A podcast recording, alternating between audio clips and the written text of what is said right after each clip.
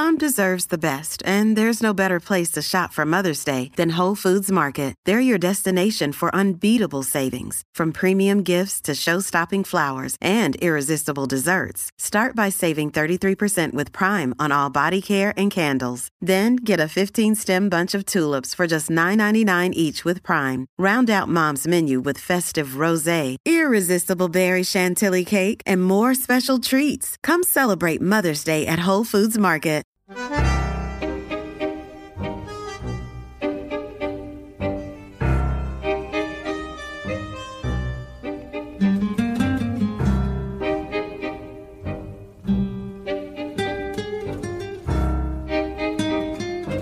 Welcome to Food for Thought. Your table is now ready.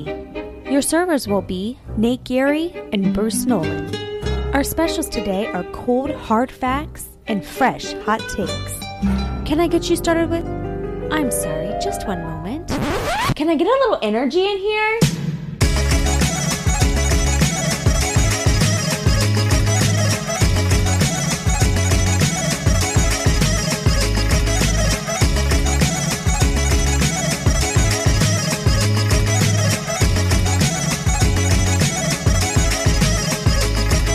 Serving it up to you live on the Buffalo Rumblings Vidcast Network.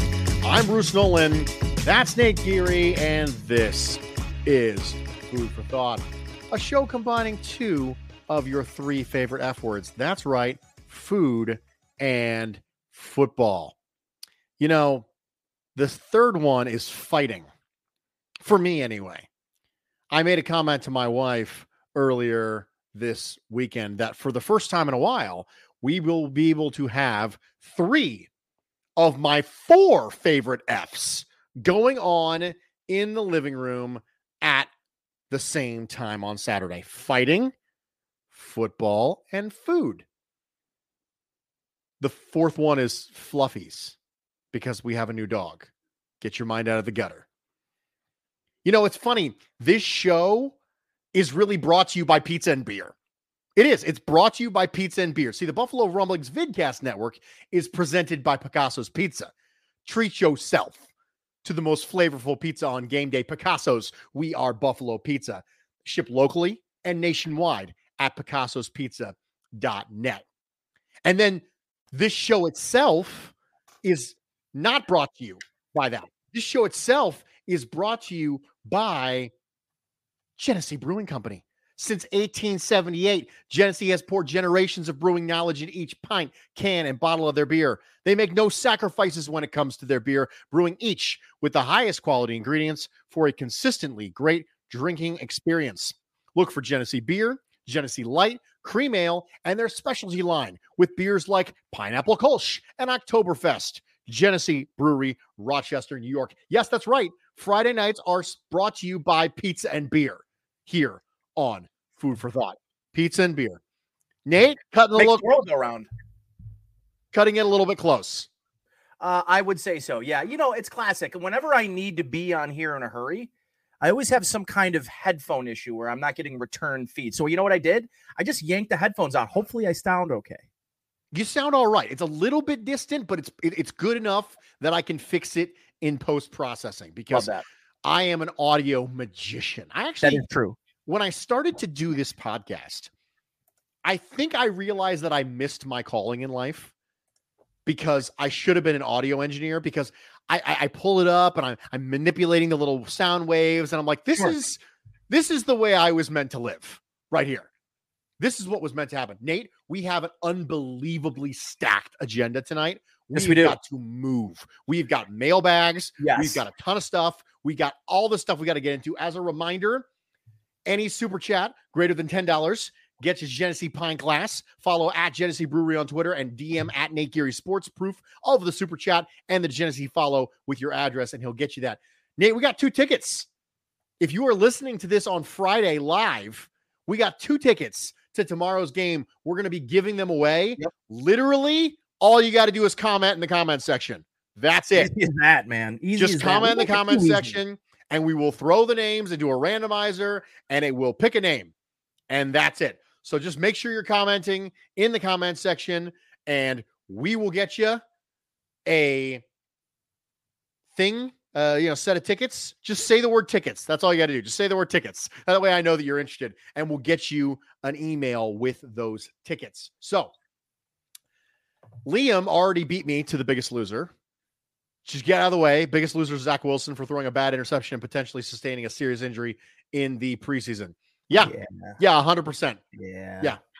A hundred percent. He's going to be my Biggest Loser. So we just go ahead and just spoil yeah, that. We could just, right we could, that. we could spoil that, but can we, can we just acknowledge something that something that was once considered Billsy is now kind of considered Jetsy? Yeah. Jets going to Jets, man. Jets going to Jets. You know, and one of my favorite shows is How I Met Your Mother. And in mm. that show, they have a, a person called the Blitz, and the Blitz okay. is just known as having just horribly bad luck. And the idea being that every time the Blitz leaves the room, something awesome will happen to the people who are in the room, and he will get to miss it. That's his jinx. Mm. And the sh- this show's episode is about the Blitz curse being pushed onto someone else. You could actually see the spirit form of the curse leave the Blitz's body and go, play. Like that, and then enter the other person's soul. That's that's the way it is with the Bills. What happened was they drafted Josh Allen, and that night when the Jets drafted Sam Darnold, it went like that, and it, the spirit just kind of exited the Bills and went into the New York Jets. So we're going to start off right now with the hors d'oeuvres for this evening. We're going to get started with foods where the first bite is the best. Why? Because we're about to get our first bite of actual Bills football. If you're listening oh, to this Friday night, if you're listening to this Saturday morning, first bite of Bills football. Nate? So before we move on, we had a very generous donation as I walked in here uh, from Jeremy. And I want to ensure that, A, Jeremy sends me some information from him so I can send him not just a glass or two, but a nice little Genesee Brewing Company gift back, you know, like a like a basket of sorts. So, Jeremy, if you don't follow me on Twitter, please do, uh, and then shoot me a D M with your address and your uh, your shipping information, your your all that good stuff, and I will get a special care package out to you. Can't thank you enough for um, for all the appreciate. I, I very much appreciate it. Okay, so we're gonna move on to foods where the first bite is the best, and for me, the first bite of pizza is the best. Mm. And here's why. The triangle shape of pizza makes it fit perfectly in your mouth for the first bite. There isn't a food that is shaped better for the first bite than pizza. It is designed to angle toward your mouth. So I don't really think that you can really come up with a food, especially if you get a nice little fold, you know, cheesecake. Andy Anderson says cheesecake as well. Mm. Cheesecake, also triangle, right? But, you know, you cut it with a fork. So the fact that it's triangle doesn't really matter because you can That's cut right. it into whatever shape you'd like. So I think that for me, pizza is, is the way. Hmm. And whether you fold it, whether you flatten it, I just think it's perfectly designed for shoving in your mouth. And the rest of the time, you're trying to recreate that perfect first bite. Because, you know, it always gets weird shapes and you're yeah. twisting your mouth and you're trying to fold it and all this stuff like that. But the first bite of a piece of pizza is unquestionably the best bite. Andy says, my wife says tacos. Tacos is a good answer. Tacos is a very, very, very good answer.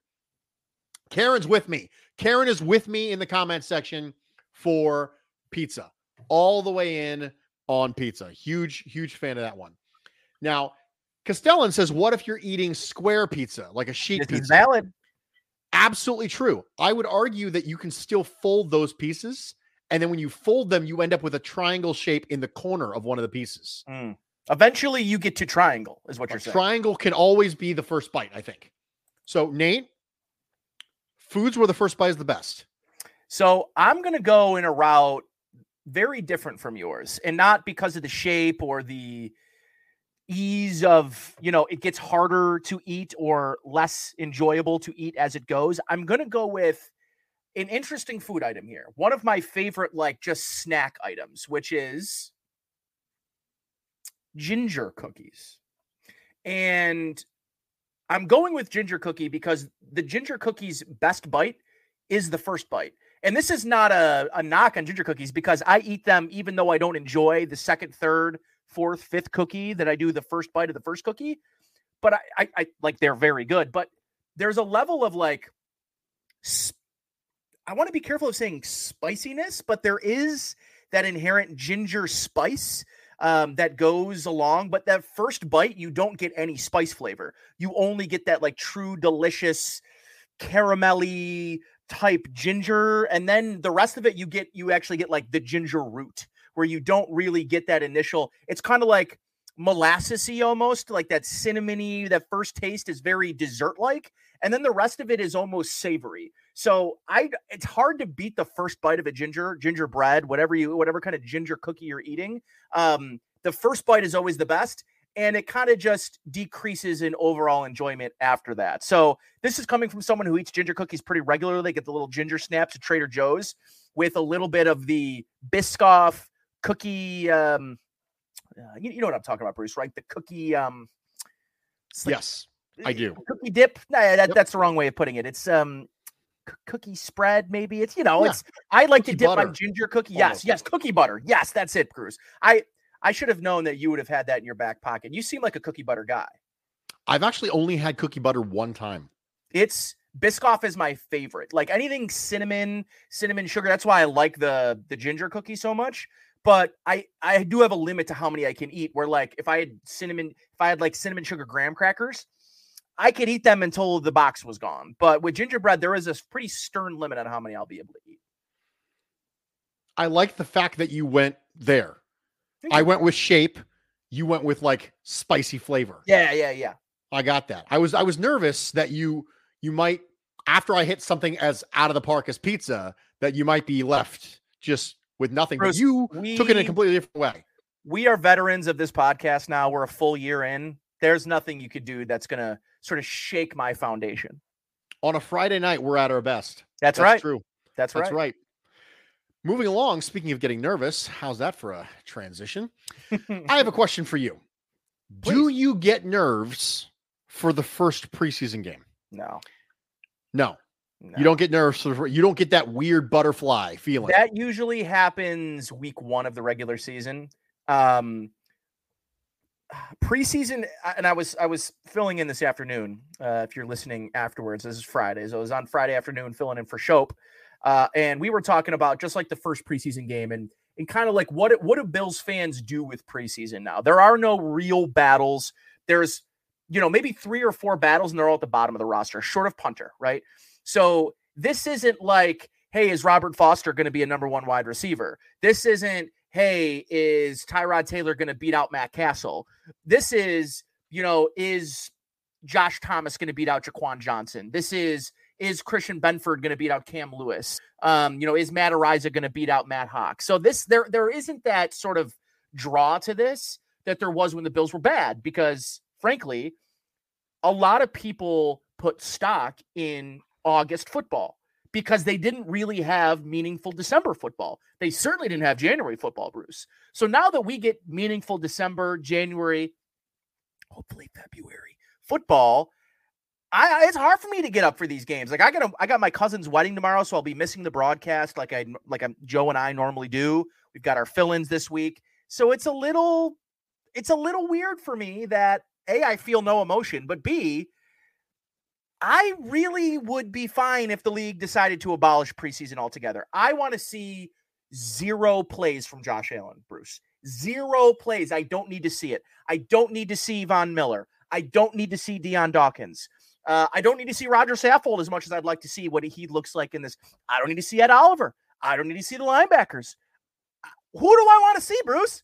I, I want to see them get through a game without even a nick, a bruise, uh, what a scrape. I want nothing. And, and like, to me, that's, if there's nerves, it goes along with, this is the, I, this has been one of the consistently healthiest teams in football.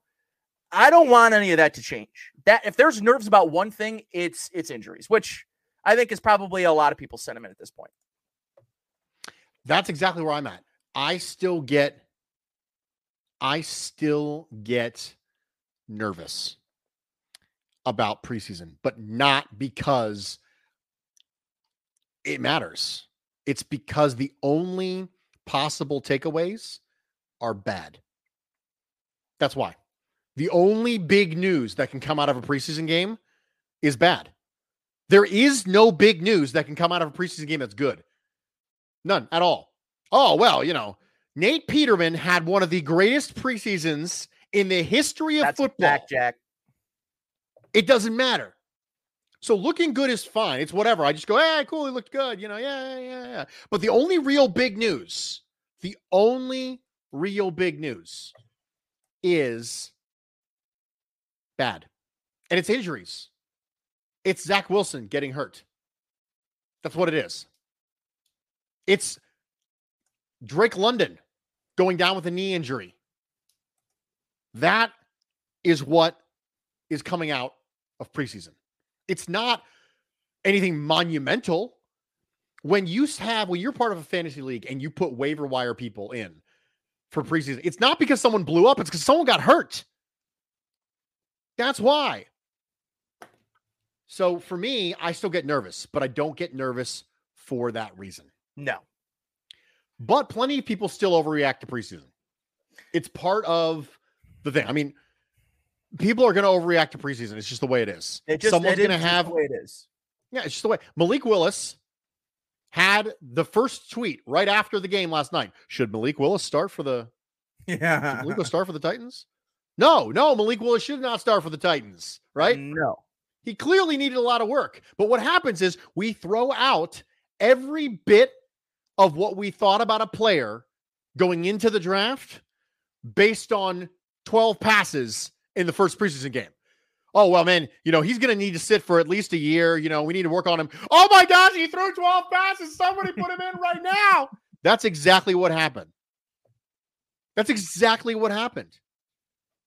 And so for me, when I look at preseason overreactions, it makes me feel like I'm on a diet and I'm not losing weight.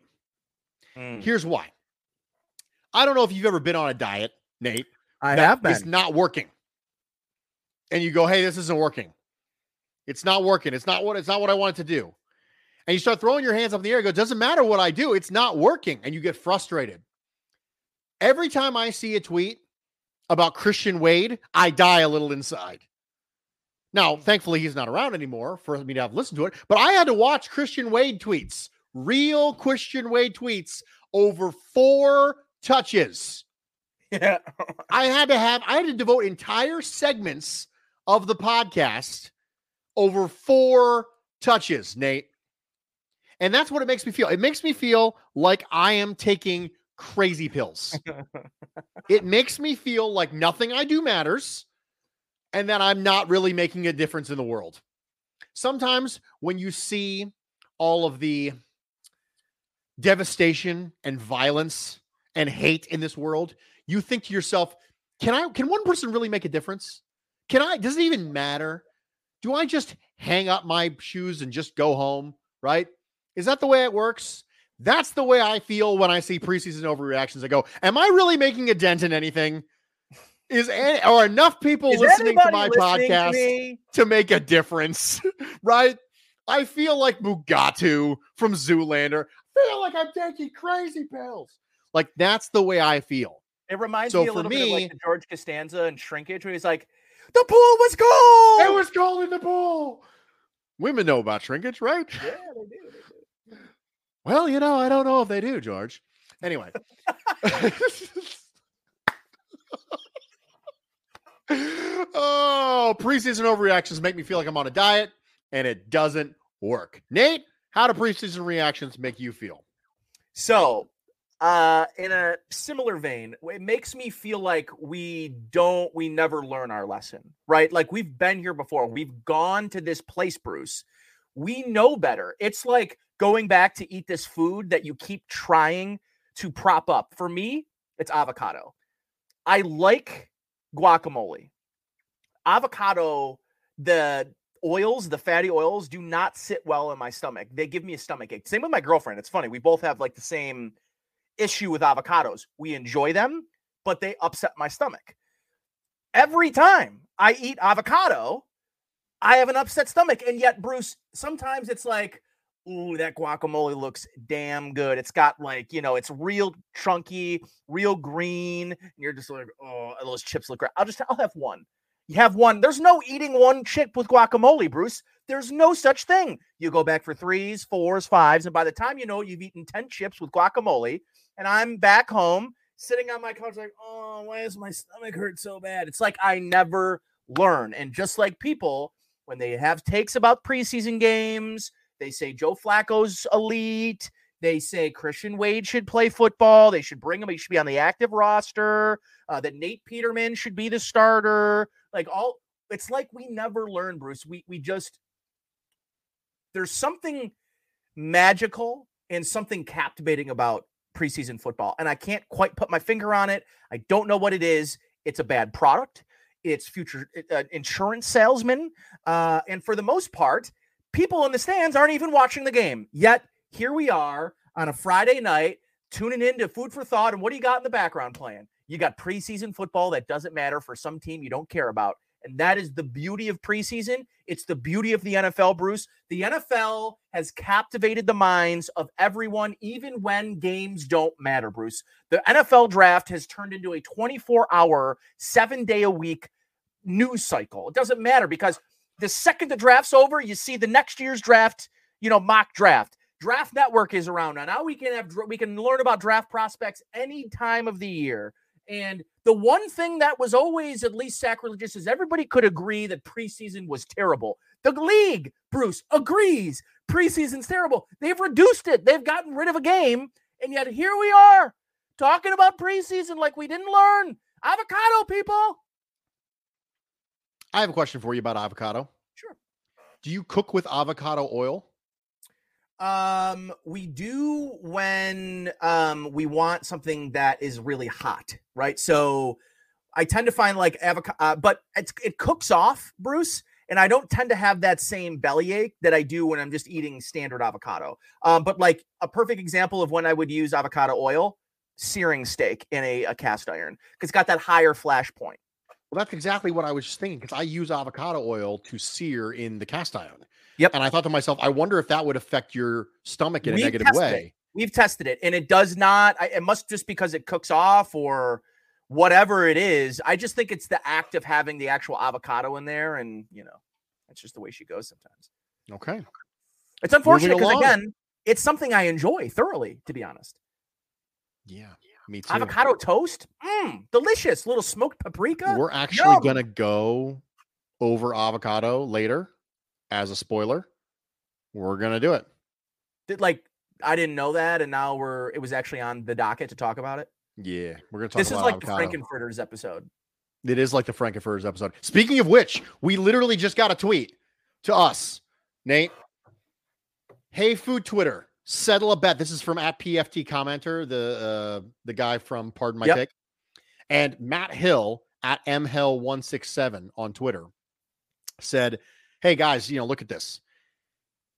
If you were to select the state that makes the best mac and cheese in the entire country, which would you pick? The four options he gave for the poll are Georgia, Mississippi, Kentucky, and New York City. And he has New York City as a state, which is upsetting. Funny. But yeah.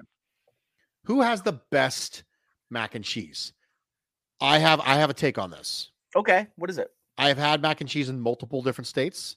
Kentucky is the answer. Really? Kentucky is the it's answer. It's polling the lowest. And I am going to, it is polling the lowest. And I am going to, right now, transition into a email that we got specifically about this. And that is that we got one from Jeremy. And Jeremy said to us a while back, have you or Nate ever had a particular dish in an establishment, city, or other location where you didn't expect it to be awesome, but it was? For instance, if someone ever said the best barbecue they ever had was in Kansas City, well, obviously that makes sense. But if they did say the best barbecue they ever had was in Provo, Utah, that would be surprising. Hmm. I personally have two examples, Jeremy says. Number one, I enjoy shrimp and grits and had it multiple times in the southeastern United States, but it was the best in Harlem, the Red Rooster in Harlem last summer. I had it with a side of cornbread and it was amazing. Two, I really like Cajun food and crawfish étouffée. I've had a dish multiple times in the Southwest, Southeast, including New Orleans, but the best crawfish étouffée I ever had was in Spokane, Washington. I ate there five or six times before moving. I ordered the same dish every time because it was so good. I missed that place. How about you, Nate and Bruce? He also says the Reuben at Izzy's in Cincinnati is also surprisingly good. Okay, so back to Kentucky. Those of you who have been listening to the show or listening to me for any meaningful amount of time, the answer of where I've had the best food is Louisville, Kentucky. Really? Louisville, Kentucky is either the southernmost northern city or the northernmost southern city, depending on who you ask. And because of it, they have a very strange, eclectic food scene in Louisville, Kentucky. The best Cajun I've ever had was in Louisville, Kentucky. Hmm. And I did not. Now, it makes sense because if you if you get New Orleans and you go up the river, you end up in Louisville. That's where you end up. Okay. Those, those two cities are connected by the Mississippi River. So it makes sense, but you're so far north at that point, you just don't assume that it would be the case. Right. And it is. It is the case. The best Cajun I've ever had was not in New Orleans. And I've had it in New Orleans. And it, it was awesome. But shockingly enough, it was a little hole-in-the-wall place called Joe's Okay Bayou in Louisville, Kentucky. That's a good name. It was so amazing. I don't even know if it's still open. I haven't been back in years and years and years. I'm going to look it up right now while you tell us. Do you have something like this? So I'll say, well, to, to answer the original question, which was best mac and cheese, I put Mississippi. The reason I've never had, I've never had mac and cheese in Mississippi, but I tend to think people in the South, the further South you go, there is a particular point and cutoff at Florida. Florida is a melting pot of transplants from other states. When I talk about food, Bruce, I try to exclude Florida because they're, unless we're talking Cuban and we're talking like plantains or we're talking like guava and cheese, um, I try to leave Florida out. And it's not because I have this disdain for Florida. I just think that it's such a melting pot of cultures that and and and transplants from other places in the country that there it's hard for me to find like what's the one thing that is very uniquely Florida.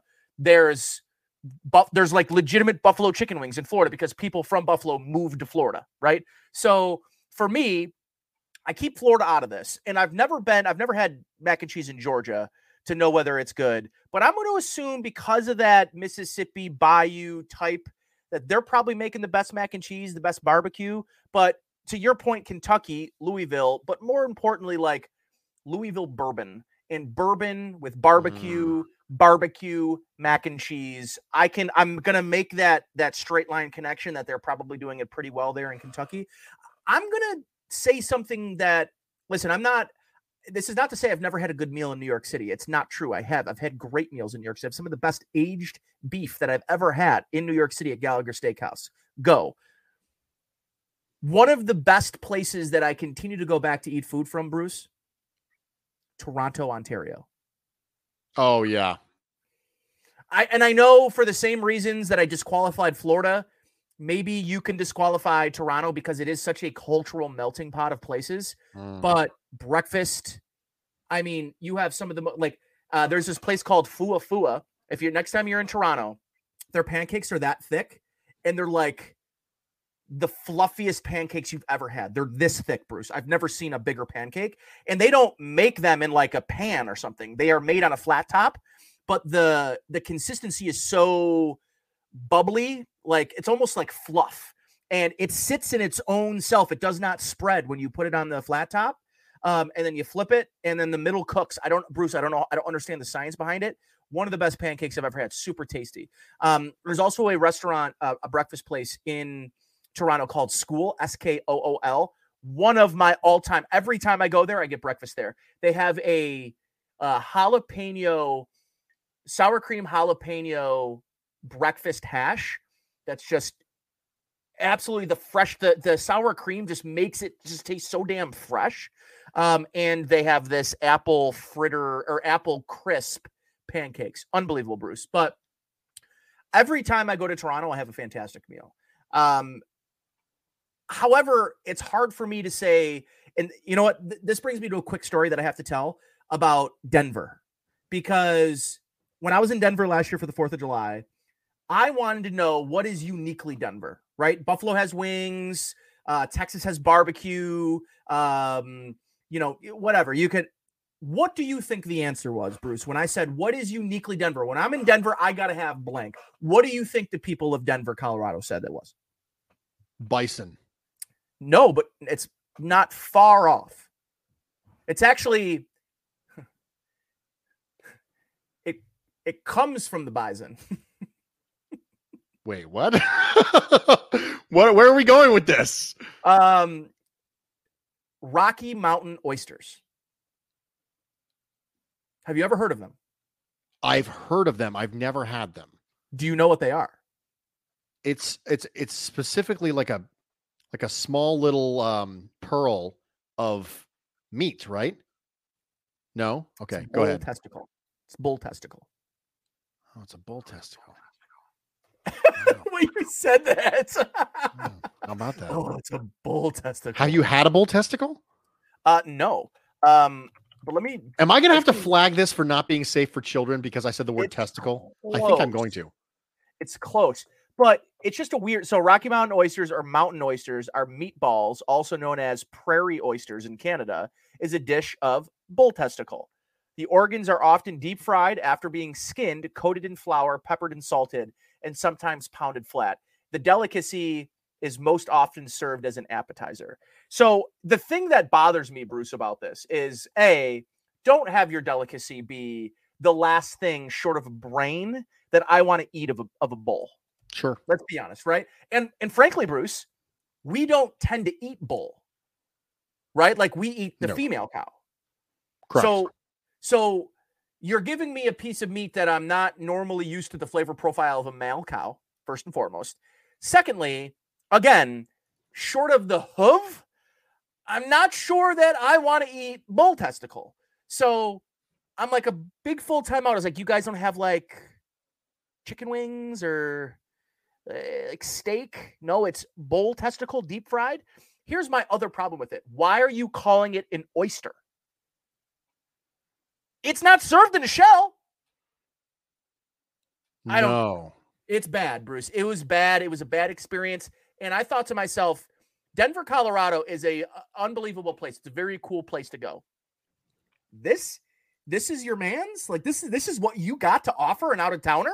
And that's they they were like excited. Oh, you got to go to the blankety blank down on Route fifty-four because they got the best Rocky Mountain oysters in town. And me and my girlfriend like, oh, we could go for some oysters right now. I would absolutely. We get there, and we look at the description, and I was like, honey. We are not getting the oysters. We are not getting the oysters. You felt tricked. Bamboozled. I felt bamboozled. Yeah. Mm. Yeah. Somebody put one over on me. Nate, I need to take a moment of silence. I agreed. So, Bruce, next time you find yourself in the Midwest, please avoid them at all costs. Well, that's not the reason why. I just looked up Joe's Okay By You. And they closed in two thousand sixteen. My hole-in-the-wall Cajun place I love so much in Louisville is not around anymore. Here, Bruce, I got some paper towels here really quick. My alligator po' boys, not a thing anymore. Hold on. Here you go, Bruce. Here's what I'm gonna I do feel like I, I feel like I need a minute. Here's what I'm gonna do for you, buddy. I'm gonna. I feel like this out. is gonna be really. Uh, thank you. Pour one out. Thank you. I appreciate that. One for my homies. One, one for my Jomies. One for my Jomies. Oh Lordy. Oh, that's that's a problem. That's, that's a tough, a that's, a tough problem. that's a tough break. That's a tough break. You found problem. out that Rocky Mountain oysters are bull testicles right before you found out your favorite Cajun restaurant's closed. It has been closed for five years, by the way. Six. Closed in two thousand sixteen. Yeah. Well, I, we, we haven't been back in years and years and years. I, you know, I did. I lived in Louisville a long time ago. So, okay, we're gonna move along, and I'm gonna just gonna try and just kind of make it through. Make it through. Sweetosaurus says, Good afternoon, Bruce. I think I've listened to every Food for Thought episode, and I was wondering if you guys have discussed who has the best French fries out of all the food chains. Oh, this oh, might so be a hot take, but I think Burger King can be on top of the list because it isn't thin like McDonald's and it doesn't get as soggy like Wendy's. Thanks for making my shifts go by faster. Go Bills. Now, we're going to make sure. He said Burger King? It wasn't you he, that said Burger he King. He said right? Burger King. Okay. Oh, Lordy. Very important. Fast food, by definition, has a drive-through. Okay? This is the way we're using it. So fast okay. casual, Five Guys does not count. Okay. Fair enough. I'm going Chick-fil-A. Waffle fry, larger surface area, which okay. means the, the the the amount of the amount of variance that you can get doesn't matter as much. There's a larger margin for error for cooking because it can be crispy, right? Or it can even actually be afforded to be less crispy because you have a bigger surface area to accommodate for that texture differential. There's certain fries that if they're not crispy, you're toast. You're absolutely. Wendy's fries are terrible. I've had them a bunch of times.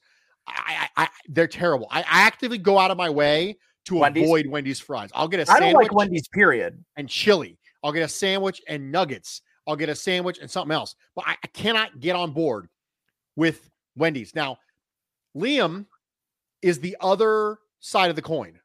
Arby's curly fries. I will say this. Arby's crinkle fries are legit. I have had them. People pass up on them because the curly fries are famous, but the crinkle fries are solid. But for me, I'm a waffle fry guy all the way through. Love me a waffle fry. So for me, it's Chick-fil-A. Nate? Mm. It's a good choice. It's a good choice. Uh, I'm going to disqualify the choice that I would have picked, which is Arby's standard curly fries, because I they they're not in the same category. Apples and oranges. Correct. Um, so I'm going to disqualify where I would go with this. However, I completely and wholeheartedly agree with you about Wendy's. Something happened in the last five years to Wendy's, because I used to believe Wendy's was the best of the best at everything. Fries, burgers. You know, the Frosty is elite. Something has happened. Now, to the email's point, Burger King, their old fries might have been some of my favorite. Their new fries, too much potato.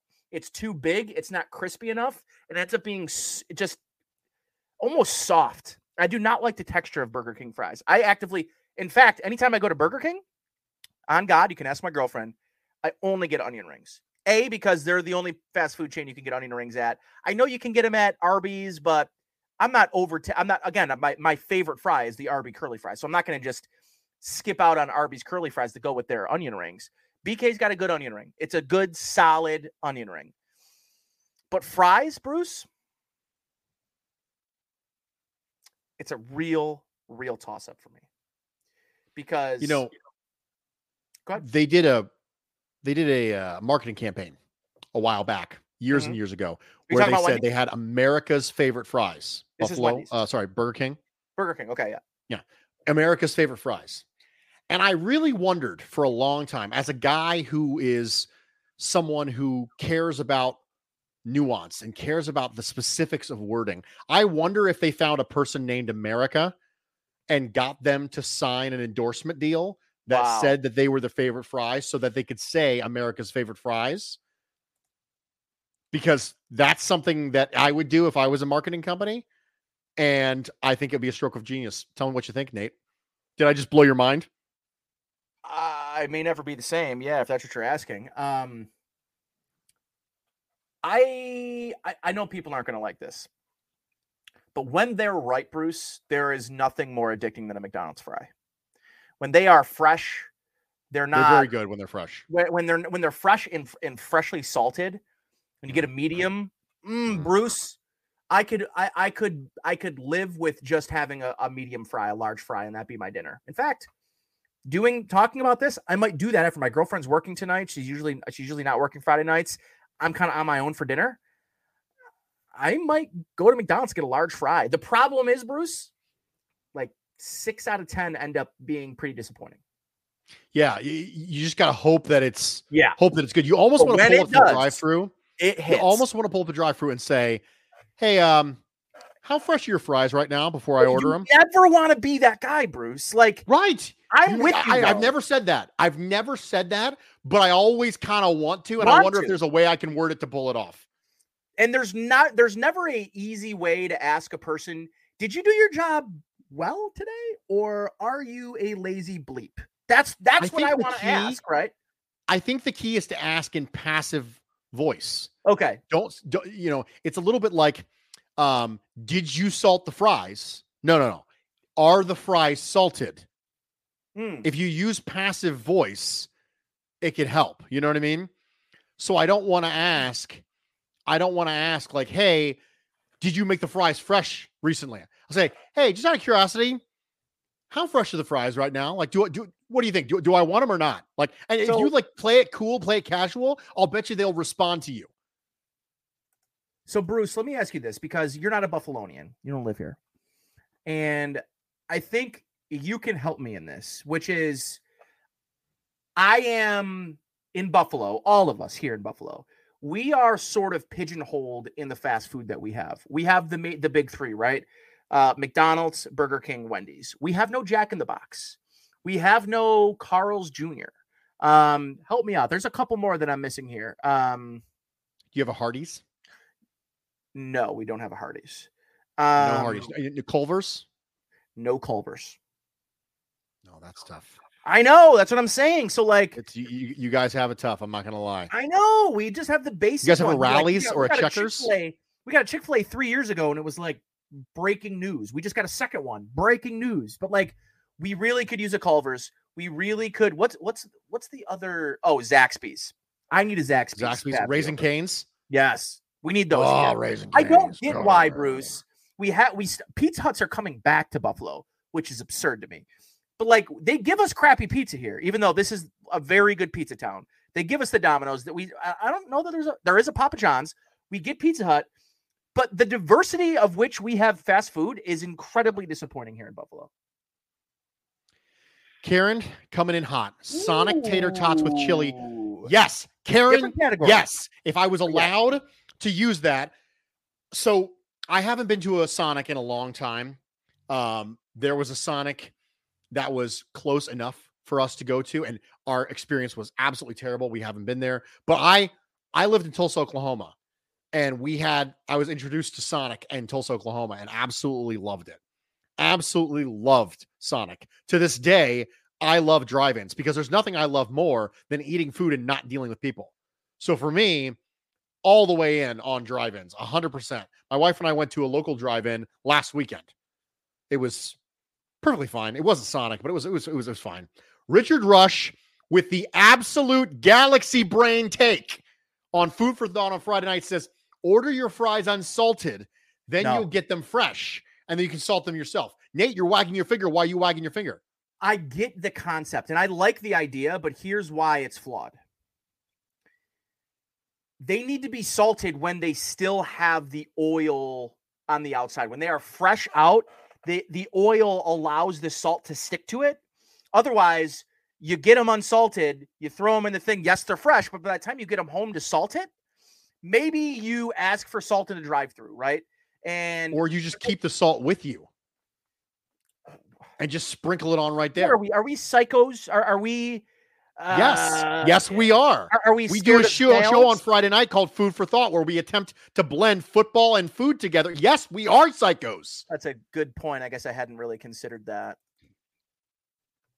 A hundred percent, we're psychos. Mm-hmm. All right, moving along. All right, yeah, that's fair. Nathan Lewinsky doesn't have a question, but he wants to add something to our repertoire. We did buy and sell, you and I, when it came to preseason hype. Yep. He says you should add trade. So buying and selling is great. So buying, you see it happening and you like it. Sell it, you don't see it happening. Trade is you see it happening, but you wish it didn't. Okay. So it's almost a way to separate out predictive stuff from preferred stuff. Okay. I like within that. that own thing. So, for example, for example, one of the things we talked about was James Cook being R B one for this team, right? Buying or selling. I said selling. You said buying, yep. right? If it, if it was something where you saw it could potentially happen, but would prefer that it didn't, you would say trade at that point. I would trade that. I give it, I trade it for something else. I think it's going to happen, but I don't want it. So that's something we can add to our repertoire. I like that. Moving forward. I kind of like it. Like Andy says, be right back. I'm grabbing my salt shaker and going through a drive-thru. Darn you know, straight. Let's go. I really think Nathan must be, must know something about how much you and I love trading. I think he does. We love, we love trade. Trading. We, we love, love trading. trading. We're trading. And you might, trading you might, by, need, you, by trade. You might need to be trade some more because Eli Mitchell has a bad hamstring injury. And then you Whatever. know how those things can link. All right, I got Samaje Perine. Yeah, you got Samaje Perine, who now is not even the backup in Cincinnati. Good. He's the third stringer. Good. So good. Yeah, he's not. Awesome. By the way, he's injured. He's still listed as number two. It's it's gonna it's gonna be Evans. You you and Evans. You you keep trying to convince me, and you know what? I'm not listening to you. Bro. I don't have a dog in the fight. I don't even have Chris Evans. I'm just telling you. Bruce it's gonna does be, this it's thing. Gonna Bruce be Chris Evans. Guys. Everybody, Bruce is the biggest. He's the Bruce outside of my beautiful and wonderful girlfriend. Bruce is the second sweet person in my life. He is the most well-meaning person that I know. And he likes to unsolicited text me bad news, but sometimes good news about my fantasy people with no context. We haven't, we haven't spoken all day. It'll be six p.m. I'm headed home from the office. I'm going home and I just get a, a tweet that's texted to me. I'm like, oh, what's this tweet that Bruce is texting me? And it's Elijah Mitchell, hamstring. Going to be out the entire preseason. I'm like, son of, son of a bleep, Bruce. Come on. I you just like making sure people are aware of things. Remember, remember what Odell? So I'm in the, I'm the, I'm in the playoff, not the championship because oh, I played God, you in the championship, yes. but the division. Passive aggressive sweetheart, you against Dell. Okay, and right before the four o'clock games, one of his starters, James Conner, gets pulled out. And so I quick send him the tweet and I go, dude, James Conner's out. And he sends me a message back and says, I don't know if you're taunting me or if you're just trying to be a good person. I said, no, no, no. I don't want to beat you because right. you were busy and you missed a text. I want to beat you because my team is better than yours. I want one of the great Bruceisms is I want to win because I'm good, not because you suck. Right. So for me, absolutely well-meaning. I am here for it. I am all the way here for it. Like, and I, I don't just do it to you. I do it to Joe Marino. I do it to Greg Thompson too. I'm like, hey guys, hey guys, you want to make sure I just, I don't know if you caught this or not. One of your players is injured. It's like, I was like, Bruce, what are you doing? I spent two hours on the couch on my, in my hotel room, instead of the beach on vacation two years ago, because I was trying to help Nate find a free agent running back. Cause he had an injury. An absolute sweetheart. Absolute sweetheart. People, people don't know that about me. Everyone assumes that this is this this grumpy, cantankerous old guy, and I am. I am those things, but deep down, correct. I'm actually a really nice guy. So Andy Ladowski says, Bruce, do you remember Nate? Do you remember when he sent us condiments and said you had to pick what position they would be if they were positions on a football team? Yes, do you remember this? Yes. We got two more. I'm going to read them to you, and then I'm going to go first so you have time to kind of okay. okay. think through them, okay? Salsa and guac. Mm-hmm. Okay. So, I have answers. Salsa is a guard. It's a foundationally safe hmm. and underappreciated condiment. It's not because it's thick. it Okay, you know what? I was going there. I was going there. I also prefer them thick, which is there. I also prefer them a little spicy, right? A little violent. That's the way I prefer my salsa. So it's it's a foundational piece. It's also something that if you have it, the second you open it, or if you have it seven hours later after it's been sitting on the counter, it's still good. It's still good. Just like a guard. Rookie guard can be good. Guard's been in the year for fourteen seasons. He can still be good. Guac, on the other hand, is the opposite of that. Guacamole is the running back of condiments. Because there are arguments all the time about how necessary it is. There are arguments all the time about how good it actually is, because there's plenty of very polarizing opinions out there. That's right. About avocado, which is, remember, I said we were going to talk about avocado again. You did say this, that. This was it. Also, it is very, very, very different. Fresh versus old. Very oh, different. Guac. Oh. oh, yeah. Very different. Very different. It expires quickly, like yes, running backs right. do. It expires fast. Yeah. If you get it fresh, you better eat that whole thing right Quick. there. You better yep. burn out the entire rookie contract on that running back, because I don't want to re-sign him to a big deal. Don't re-sign running backs to big deals. So in that way, salsa is a guard mm. and guac is a running back. Nate, what you got? How am I supposed, how am I supposed to beat that guac saying? I don't, maybe you can't. And if you can't, I, no, that's okay I, I too. Can't. I can't. Okay, you can't. We'll move on. It's completely fine. Because but I'd like I'd like to find something like I, I wanna I wanna connect salsa and punters. You want to connect salsa and punters? You just you just feel like that would be good. I don't I don't quite know. I got why nothing, yet. dude. I'm trying to connect them and I got nothing. My my brain is not working. It's been a long week. Yeah, I, I got nothing. I honestly like, especially the guac one, dude. That was the expiration and running backs. I mean, that's as good as it gets, bud. I just got an email from Jeremy and it says, moving forward, we need to address him as Special Agent Gugino of the F B I. Oh, nice try, F B I. We are going to close this evening's show by having a good time. But before we close, another reminder that this show is brought to you by Genesee Brewery. We have not had somebody on the Genesee Brewery hotline, but if we did, that hotline would be brought to you by, you guessed it, the Genesee Brewing Company. Indeed. Look for Pineapple Kolsch in stores and at bars and restaurants today. Genesee beer, brewed for generations. I feel like I'm a loser, Nate, because I still haven't had Pineapple Kolsch. So, um, if I Venmo you some money, will you ship me some? Yes. And the reason I'm, I'm going to do that is because we also have a listener, Dan, who reached out to me on Twitter and says he's an avid listener, uh, loves the show. And the only thing that has bothered him about our show is our, not ours, because I don't besmirch mustard, but you besmirch mustard. I do. Uh, it is not, it is not a condiment of your choice. You're not a, a big not. mustard fan. Not oh, no, not straight yellow mustard. Okay. So Dan and his family, uh, and funny enough, they're Nunde mustard here, uh, just uh, south of Buffalo, where my girlfriend is from, which is like near Geneseo, uh, but she lives in Mount Morris, and Nunde is the town that borders Mount Morris. He uh, is in town for the preseason game tomorrow and has uh, so delightfully dropped off three giant boxes of, I believe, all ten of the styles of mustard that he makes. And I just want to run through these quickly with you.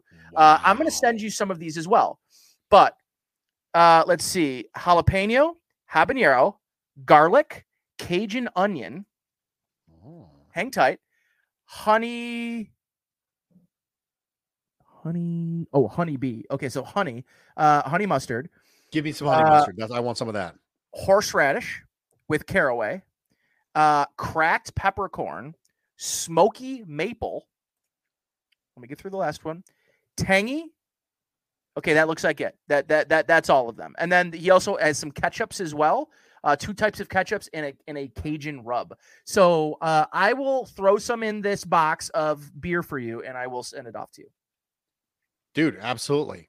Uh, let me know what I need to Venmo you, and I'll Venmo you. Um, so winners and losers. Yes, winners and losers. My winner for this week, Isaiah Pacheco. Oh, yes. So every year there is one player who the preseason hype actually becomes real for. James Robinson, Eli Mitchell.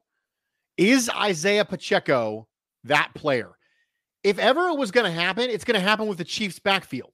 Yes, that's right. Now, I'm still, I, I'm still... hashtag C E H S C N. Like that, that's the way I am, because I truly believe that Clyde Edwards-Helaire having a very, very serious illness and having his weight drop all the way down to one hundred sixty pounds last offseason is a very reasonable, yeah, it's a very reasonable factor in why he may have struggled last year. Um, I don't want to make excuses, but that's, you know, that's pretty significant. Fair my excuse. brother, my brother had a, a very, very, very significant illness where he was hospitalized for weeks. And it was a year before he was right again. Wow. And he's not a professional athlete. Right. So, I mean, it was, it was, it was real, real bad. And so I think that Isaiah Pacheco is the big winner, but not necessarily because I think he's going to be R B one for the Chiefs. Okay. That's not what I'm saying, but he's already the starting kick returner, which means he's going to make the team. And if you make the team, then you've got a shot, you know, you have a shot. So he's going to make the team and he's getting a ton of hype around him. And what if he's, what if he's Darrell Williams? What if that's who he is? That's still great. Seventh yeah. round pick rookie for the Absolutely. Kansas City freaking Chiefs, who are going to be a good team this year.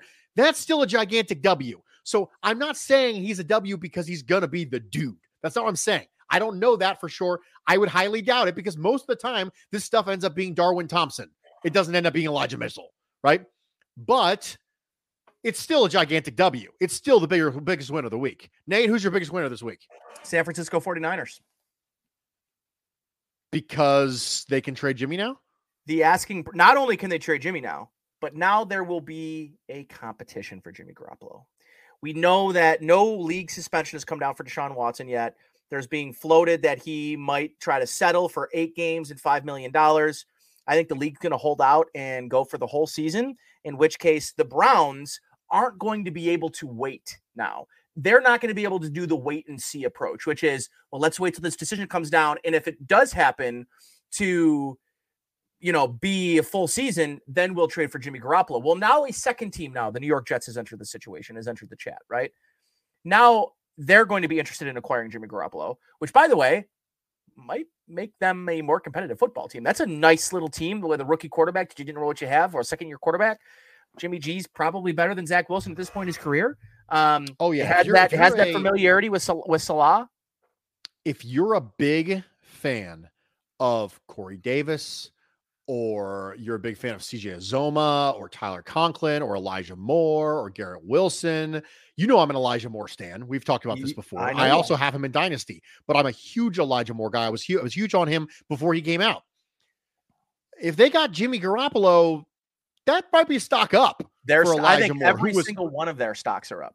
Who was a markedly better player when Zach Wilson wasn't on the field last year. Do you know who I think maybe we're talking about all these guys stock up? You know who might have the most stock up out of that whole situation?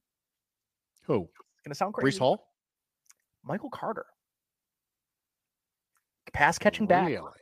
Pass catching back. I would almost... That's not, that's not bad. A lot like Carson Wentz. Zach Wilson did not check the ball under his running backs. You know who will? Jimmy Garoppolo will. Jimmy Garoppolo. That's not bad. I don't hate that at all.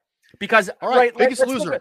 Oh, yeah, okay. I'm good. We'll move on from that. We, I could talk about Michael Carter all day. Um, biggest loser. I'll let you go first. Okay. Biggest loser. I mean, it's Zach Wilson. We're, we're, we're getting... We're getting reports now that looks like he did tear his A C L. It's not confirmed, but um, Leisure Duzable on Twitter was like, "Hey, I, I think I, I think he he tore his A C L." And Zach Wilson was objectively one of the worst quarterbacks in football last year, but he was a rookie. So every time someone says, "Yeah, but he was a rookie," it gives them a little bit of hope for the future. If he tore his A C L this year, you are hoping for a third-year jump at that point from someone who With didn't take a second-year move. Yeah. You're hoping for a third-year jump where the last time you saw this person play, they were a rookie and they were terrible. That's, I mean, Josh Allen taking the third-year jump he did is extremely improbable. Zach Wilson doing it next year, if he tore his A C L and he's out this year, has never been done before by anyone. It's not improbable. Yeah. It's never happened right. ever. And so if that's the case, if that's the case, it's meaningful. It is a hundred percent meaningful. So for me, biggest L, Zach Wilson, because it's not just about this year. It's about the trajectory of his entire yeah. career. It's about, and I don't mean to be hyperbolic, it's about the trajectory of his entire life. That's how significant it is. And I feel bad. I feel horrible for kids like that who have situations like that pop up, because the entire trajectory of his entire career, the thing he grew up wanting to do, the thing he thought he was so excited to do when he got, got a chance to walk across that stage in the N F L draft, it's hanging by a thread right now. Yep. And all because he cut with his leg and his knee gave out. And that's just biggest loser, man. What you got? That's tough. That's tough.